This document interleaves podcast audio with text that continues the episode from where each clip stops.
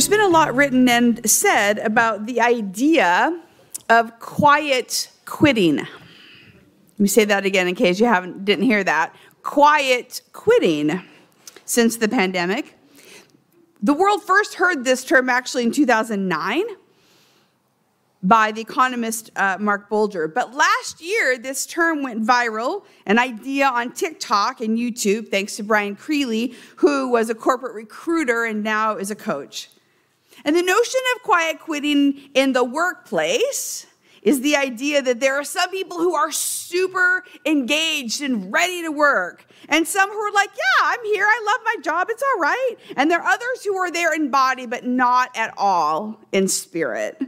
They are the ones being talked about here. Those people who stay at their jobs, even though they hate it, and don't really care, or they're really fed up. Now, Gallup, a Gallup poll last year says that this group make up at least fifty percent of the workplace workforce in America. Employees who are not going to go above and beyond, so don't even ask. Now, while there are lots of reasons why people could feel this way, the interesting piece to me, honestly, is that they choose to stay. Now, I bring this up for a different reason, so keep going with me around the mulberry bush, if you will. In two thousand twenty-two, that was last year, Google data analysis revealed that Americans, Americans were searching on Google for, quote, when to break up with my partner, more than had ever been seen. Sidebar, Google can't answer that question for you. Talk to a person, call your pastor. Sidebar over. Now, the trend here is that while a huge number of people are trying to figure out how to dump their significant others, many are just quiet quitting their relationships too. One article I read said people don't want to have the breakup conversation, so they're just going through the motions without any real motivation to make their relationship last. They don't want to do the big leave, so they express with their actions what they don't want to say with their words. And one therapist said there are two signs that a person is quietly quitting their relationship. One is that they've stopped advocating for their needs because they're done. Asking for something is a sign that they care. So Uh, not asking means that they're getting their needs probably met elsewhere. The other sign is that their behavior is out of character in a strange way for that relationship. They stop having real conversations. They stop doing shared activities with the other person that they used to enjoy together. And this behavior is meant to dismiss the other person, probably in the hopes that the other person will dump them. I don't know. In our passage, the people are being indicted by God about basically shutting down in their relationship with Yahweh. They're going through the motions, but really they've quietly quit. They're on to other endeavors that they care more about.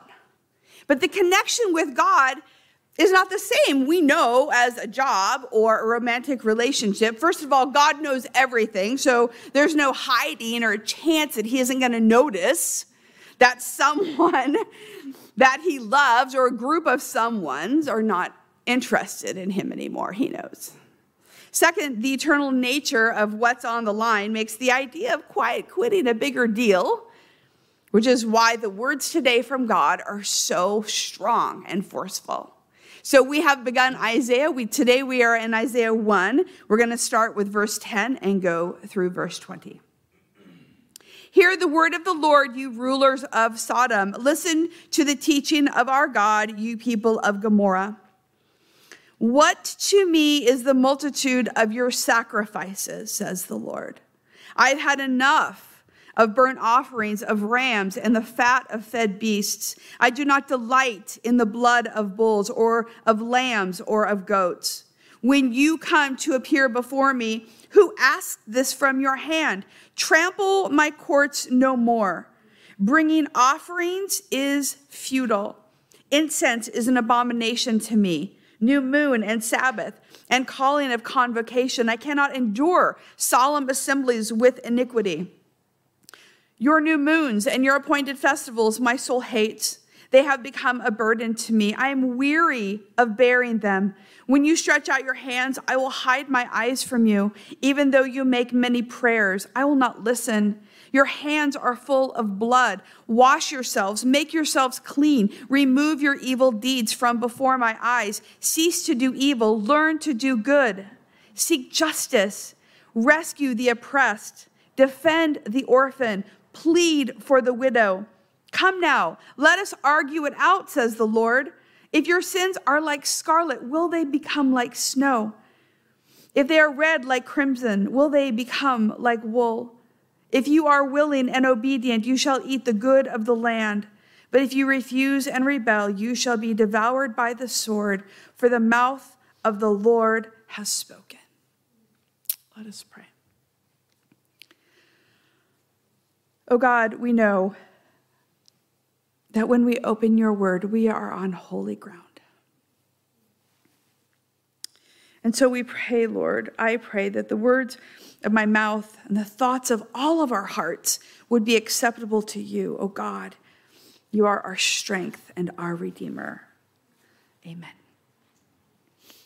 So last week we talked about how God is putting the people of Judah on trial, basically for breach of contract, as they have not lived up to the agreement that they made with him. And we discussed how God sees them as children who are rebelling against the love that they have so freely received.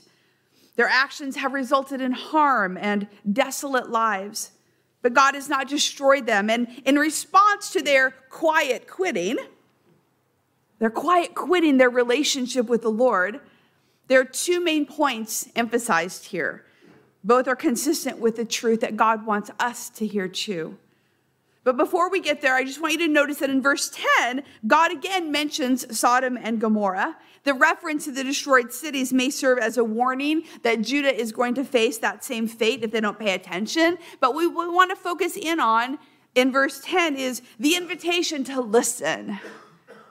God invites us to listen. In fact, this whole section is bookended in verse ten and verse twenty with the invitation to listen to God. With a, he wants the people to pay attention to his words and to his actions and who he is. Since they've been checked out from him, God wants us to hear what it is that he wants to say. So God first responds to the people of Judah, them quietly quitting, with an objection about the nature of their worship. In relationship language, this is basically the Lord saying how there's no meaning in their actions, which is not only hurtful, but has led to a much-needed confrontation. God's objection has two parts. One is how their worship has become rote, and the other is how the worship is divorced from their everyday lives. In the first part of the objection, God is saying how tired he is of their sacrifices. While they're bringing a multitude of them, the Lord no longer wants them. And we have to ask ourselves why, because it's meaningless to them. The people who are bringing the sacrifices, they're meaningless, and therefore they're meaningless to God. Now let's remember that the purpose of killing animals on the altar was to atone for the sin of the people, so they would bring their offerings to the Lord, to make their lives right with God.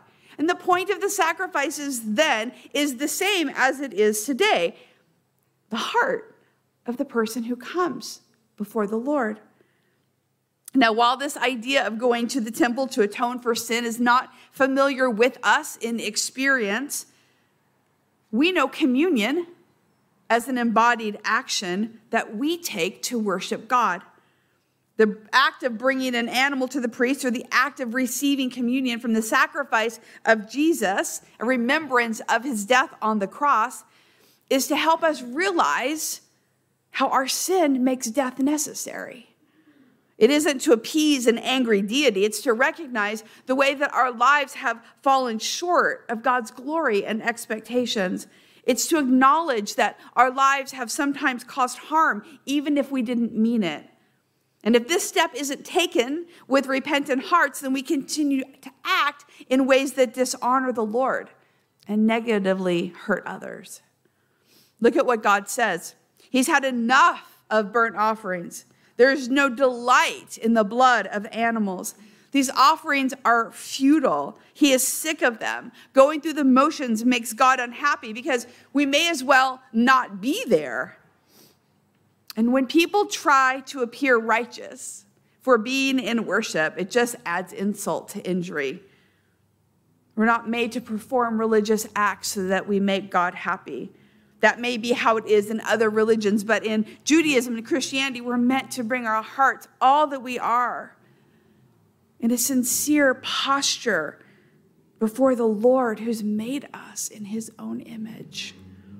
We are to bow down to the God who has made us, whose very breath sustains our lives, who's given his own blood on the cross. So to believe that all God cares about is that we show up to the right places, doing the outwardly correct thing, misses the heart of our relational Savior. And God won't be manipulated or deceived by the selfish actions of those who say that they love him but are just coming just for a free pass, because he longs for our love and devotion and thanksgiving. He longs for us to be open to him. So the first part of God's objection is how mechanistic, mechanistic, Me- mechanistic, mechanical. All right, let's go with that. Thank you for the assist. The people had become in their worship. The second part of the objection begins in verse sixteen, where God says that they have to rid themselves of evil deeds because those evil deeds are making them unclean and their sacrifices worthless. So it isn't just that this has become a rote exercise. It's also that the very actions meant to make the people clean again are being nullified by the sin that they don't give up. So they come to worship with no intention whatsoever of God making them holy by their sacrifice. Again, humanity has a great knack for finding the loopholes in life so then we can go live the way that we want. But this makes God upset. What is happening here? How is it that we can understand it? The hands of people are full of blood, God says, because they're not exercising the kind of justice that God expects from the people who are meant to treat their neighbors as if they want to be treated, with dignity and respect. The root of the Hebrew word for justice here describes a wide range of actions, both by God and by those who serve others. And this is so that justice would be preserved in society. But Isaiah here spells out how the people are not preserving God's justice. They're ignoring the oppressed. They're leaving the orphan abandoned. And they're allowing widows to struggle alone. Now in Isaiah's day, as many genera- and many generations and places, the court system was susceptible to corruption. And one thing that might be at play here is how those in authority were taking bribes or gifts to issue rulings against those who didn't have anyone to defend them. The vulnerable and the oppressed and the orphan and the widows, they all need advocates. And so God wants his people in that vacuum to stand up for those who are being treated unfairly. Those who are being treated unfairly because of profit, but also those who are treated unfairly because people are too busy to care. Those who are treated unfairly because there's a blind eye that is turned when evil is perpetuated. And God is saying loud and clear that those who worship him, that their lives are connected with worship, with what they do every day outside of the worship space. It's interesting how we can easily forget God's kindness given freely to us when we have that opportunity to pass the kindness on to others.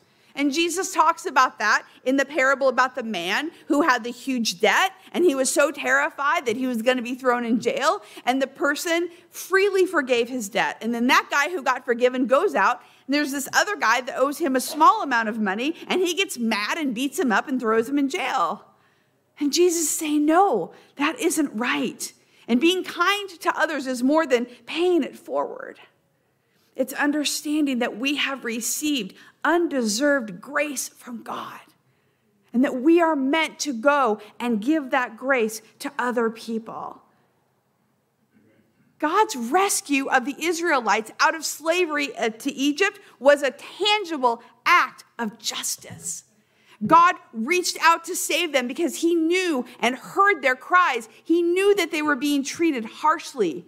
Yahweh heard them and delivered them from their suffering. In the same way, Christ's death on the cross for all people expresses his great love and kindness and undeserved grace. Sin is oppressing the world, so Jesus rescued us. And then we who have been rescued have an obligation to leave our protected places and go and help alleviate the sufferings of people, not because we're the great Savior, but because we have a Savior.